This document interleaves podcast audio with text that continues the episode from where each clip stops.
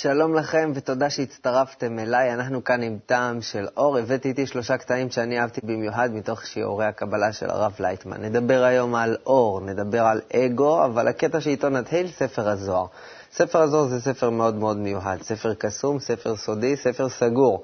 אחד הכללים שאנחנו צריכים לקחת איתנו ביד כשאנחנו רוצים ללמוד את ספר הזוהר זה שהאדם הוא עולם קטן. במבוא לספר הזוהר בעל הסולם מסביר שכל מה שאנחנו קולטים ונראה לנו מחוצה לנו בעצם נמצא בתוכנו. את כל מה שכתוב בזוהר אנחנו צריכים לאתר בפנים, עמוק עמוק בתוך הנשמה שלנו, שעכשיו לא מורגשת לנו, אבל על ידי האור של ספר הזוהר שמאיר עלינו עוד ועוד ועוד, והמאמצים שלנו לחדור, לחדור ולחדור, אנחנו צריכים לפתוח בתוכנו חוש חדש כזה שקוראים לו נשמה, ובתוכו לגלות את כל העולם כולו. אז בואו נראה את הקטע הראשון על איך לומדים את הזוהר.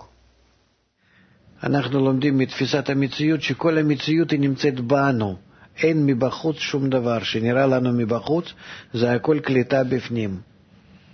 זה הכל מה שמתרחש בפנים. אין מבחוץ מציאות.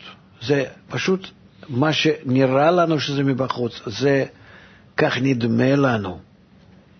אבל כולו כולו נמצא בפנים. אפשר, כבר דיברנו על זה, להגיד כך, שאנחנו רואים את, מדמיינים את התמונה, וכאן זוהר מדבר לא על התמונה, הוא מדבר על כוחות שמציירים לנו את התמונה. כמו במסך מחשב, יש כל מיני ציורים, צורות, אבל זה כוחות חשמליים מציירים את הצורות האלו.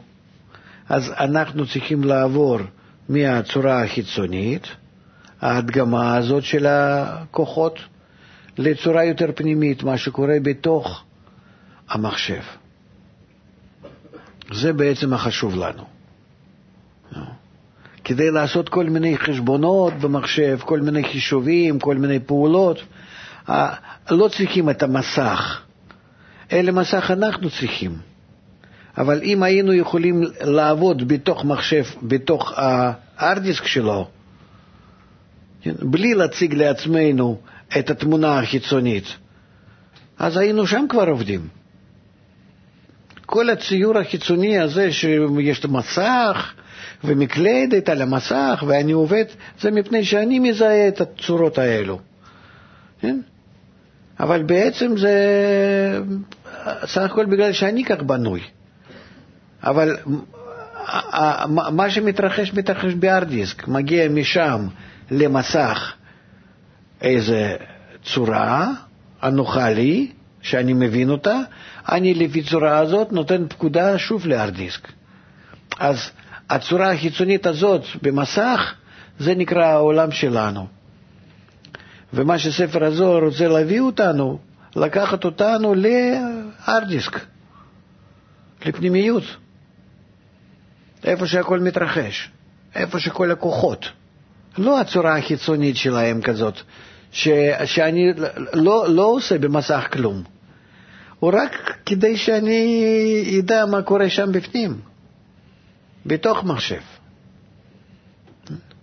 לכן העיקר בשבילנו, דרך כל הציור הזה, מה שאנחנו רואים, להשתדל להיכנס, ואנחנו נגלה באיזה צורה שם, ברוחניות, בארדיס כזה, כן? שם הכוחות נמצאים, ומידע, רשימות, כל מיני... ושם אנחנו יכולים אז באמת לעבוד עם הנתונים ולעשות ולשנות הכל. ולקבל מילוי, אבל רק בצורה שאנחנו חודרים פנימה. אז לא חשוב מה הוא מצייר לנו, חשוב לנו שאנחנו רוצים לגלות את הפנימיות הדבר. זאת אומרת, איפה זה בפנים, באיזה צורה שם קורה. ובפנים, בהארד דיסק שלנו, גם כן במחשב אותו דבר, רשומים רצונות. רצון, יותר גדול, יותר קטן. לפי כל מיני ההבדלים ביניהם, אבל רצונות בלבד. אין במציאות חוץ מרצון. כל הזמן שיש לי בעיות במחשב, בבית או בעבודה, אז אני צריך להזמין טכנאי. אני, במקרה, יש לי ככה חוסר התמצאות אה, כללית בכל אה, דבר טכני, אז אני אף פעם לא מסתדר. ובשבילי הטכנאי זה כמו גלגל הצלה שמסדר אותי טוב. אז בעבודה יש טכנאי קבוע שבא וזה, אבל בבית זה יותר מסובך, צריך לזה, צריך לשאול את השכן, אחר כך טכנאי, איזה טכנאי, פה ושם. מה אני רוצה להגיד? שעכשיו אנחנו בעצם, אה, בקטע הזה, אני פתאום קלטתי שאני צריך ללמוד להיות הטכנאי של המציאות שלי, בתוכי, בתוך הנשמה שלי, בתוך הרצונות שלי, בתוך הכוונות שלי. אני צריך ללמוד את הטכנאות הזאת, ו, ודווקא הלמידה הזאת היא להכיר את עצמי, לתכנת את עצמי ולקבל על התמונה הזאת של, ה, של החיים שלי תמונה חדשה, תמונה גבוהה יותר. הקטע השני בתוכנית שלנו היום לקוח מתוך אה, ההרצאה הפומבית של הרב לייסמן בבית קבלה לעם. אהבתי מאוד את השאלה וגם את התשובה שככה תפסה אותי עמוק בפנים. לא, בבקשה. רציתי לשאול, מה זה, מה זה אומר מסך? מה הפירוש של מסך ומה איזה גודל, מה קובע הגודל שלו? אמרת שזה תלוי בגודל. מסך זה נקרא כך, בא לי, נו, משהו לעשות, לגנוב נגיד. דבר טבעי, כן? ככה. אנחנו כולנו גנבים. גם אדם הראשון הוא נקרא גנב, אז אנחנו, תוצאה ממנו, ודאי שכן. כן? גנבה זה לא רק שאני דווקא תופס משהו ממך שאת לא רואה. כל דבר, הקטני הדבר הקטן ביותר.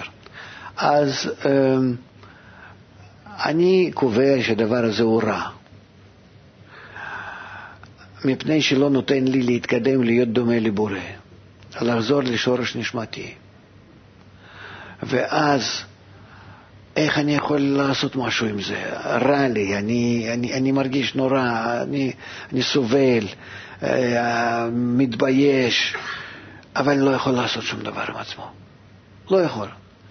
זאת אומרת, אם אה, מביישים אותי, אז אני יכול אה, ודאי שלהחזיק את עצמי, כי זה בושה. אם אה, אה, נותנים לי מכות, סוגרים אותי בבית סוהר, גם כן אני יכול להחזיק את עצמי, כי זה ייסורים. אבל מדובר על זה איך אדם בעצמו מגיע לתיקון, לא בזה שהוא משתדל להחזיק את עצמו שלא לגנוב, ככה להחזיק את היד, אלא שהוא, שהוא מגיע לתיקון שלו, ש, ש, שבמקום גניבה אני רוצה לעשות פעולה הפוכה. פעולה הפוכה, לגנוב מעצמי לאחרים, בוא נגיד כך. כשאדם מגיע לחשבון נפש כזה, הוא מתחיל להבין שהוא לא מסוגל לתקן את עצמו. שאיך שאנחנו נולדים, ככה אנחנו נשארים, עד סוף חיים. שום דבר לא יעזור. ומה שקצת אנחנו יכולים אה, להשתנות זה בגלל שהסביבה לוחצת עלינו, אה, ככה פחד, בושה, ילדים, אבל התכונות לא משתנות. איך באמת אני יכול לשנות את התכונות? רק על ידי האור המחזיר למוטף. זאת אומרת, אם יש לי מכשיר מיוחד, קשר מיוחד, לאור עליון שברא אותי וברא את התכונות האלה, כל הזבל הזה שבי הוא עשה, ואני אז יכול לדרוש, לבקש, להפעיל אותו בצורה כזאת שיתקן אותי. זה ניתן לעשות. זה נקרא בראתי יצר רע, בראתי תורת תבלין, איזשהו מכשיר שנקרא תורה, שמאור שבא מחזירו למוטב, שהוא יכול לעשות ממני טוב. וכל חוכמת הקבלה היא רק מיועדת לזה. כולה בלבד לגלות את הרע ולהתקשר למקור האור שישפיע על הרע הזה ויהפוך אותו לטוב. זהו. אין חוץ מזה כלום. כל התורה רק לזה. בראתי יצרה, בראתי תורת תבלין. זה הכל, רק לזה. מי שחושב שבתורה יש משהו חוץ מזה, הוא פשוט טועה. זה כבר לא תורה. הביטוי הזה, אור, הוא ביטוי מרכזי בחוכמת הקבלה. אור הוא הכוח העליון, כוח האהבה, ההשפעה, הנתינה. והיכולת שלנו להיות כמוהו זו נקודת הבחירה שיש לנו בחיים שלנו. הטבע בעצם מוליך אותנו אל שדרוג של המין האנושי, שדרוג של עצמי, שדרוג של היחס שלי לעצמי, לזולת, לטבע, לכל מה שהוא לא אני.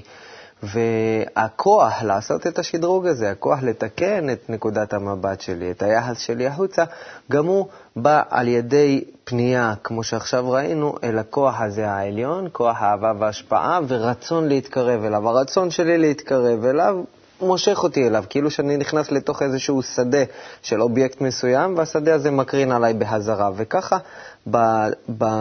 בפנייה הזאת אליו וברצון שאני מעורר בתוכי להיות כמוהו, אני לאט לאט כאילו מושך את עצמי אליו. הקטע האחרון בתוכנית מדבר על זה. הבעיה היא מפני שאנחנו שוכחים שמדובר סך הכל על הרצון בלבד. על האור אין לנו כל כך מה לדבר. הוא נמצא במנוחה מוחלטת, סטטי, רק משפיע וזהו, יש לו דבר אחד, הוא בהשפעה. אתה רוצה לקבל ממנו מה שמקבל, לפי השתוות צורה עמו, אתה עושה פעולות, תעשה, זהו. אתה יכול להזמין ממנו, לפי הרצון שלך, פעולת ההשפעה, הוא לא משתנה. אתה ברצון שלך מזמין את זה. זה כמו יש איזשהו ספק. אני יכול להתקרב, יכול, יכול להתרחק. יכול להתקרב בצורה כזאת ויכול להתקרב בצורה כזאת. לא חשוב. זה כמו השמש. יכולים להישרף, יכולים להשתמש לטובה. זה האור. זהו. הקבוע לגמרי. אתה יכול להתפלל עליו, אתה יכול לצעוק עליו, לא מזיז לו כלום. אלא מזיז בך. אתה צועק או אתה מודה. לפי זה שיש תיקון, שיש שינויים בך, אז אתה מקבל ממנו השפעה, תוצאה מהשפעתו שונה. הוא לא משתנה, פשוט אין. אתה מגלה שדה קבוע. זהו, לא מזיז לו כלום. ואז אתה מגלה עד כמה שבשינויים שלך אתה, אתה, אתה מרגיש אותו שונה. אבל אתה מרגיש אותו שונה, לא שהוא שונה. ממש כמו, כמו השמש, הוא לא, לא, לא נפסק, זהו. עכשיו תעשה, או תעשה תחנת כוח ממנו, או שחס ושלום אפשר להישרף. מה שאתה רוצה. אתה יכול גם לחמם וגם לקורר, גם הכל לעשות מהאנרגיה הזאת. היא קבועה כל הזמן אותו דבר. ככה זה הבורא. הטוב ומיטיב לרעים, לטובים, למי שרוצה. מה זה לטובים ולרעים למי שרוצה? לרעים הוא גם כן מיטיב? כן, רק הם, לפי הכלים שלי, נמצאים הפוכים ממנו, אז חוטפים מכות, לפי מידת הפקיות הצורה, ואז זה משנה אותם. אותם. זהו. לכן אה, זה מאוד פשוט. אני מבין שיש בלבולים אצלנו, כי אנחנו נמצאים ב, מתוך הכלים מבולבלים, אבל אם אתה קובע פעם ולתמיד שהכל זה רק בכלים מדובר, רק בהם שינוי, כבר אה, נרגעת, כי כל הבעיה היא עם שינוי בשניים. ההוא משתנה וההוא ככה, וההוא ככה וההוא ככה. ב- ב- אין דבר כזה. זה בגלל חוסר התפיסה הנכונה שלנו, ככה אנחנו חושבים. זהו. ודתות וכל מיני ההרגלים שלנו מביאים אותנו לבלבולים האלו. החומת הקבלה ההפך עושה, היא אומרת הטבע, מה אתה רוצה ממנו? לא משתנה כלום, חוקים מוחלטים. אתה משתמש בהם לא נכון, נו, נו, להפעם סיימנו, אני מזמין אתכם להיכנס לאתר שלנו ולצפות שוב בתוכנית הזאת או בתוכניות אחרות, הכתובת היא kub.co.il, האתר של ערוץ 66, קבלה לעם, כל התוכניות נמצאות שם. בואו גם לשיעורים המלאים בעצמכם ותיקחו הרבה מהאור. עד אז שיהיה לנו כל טוב ולהתראות.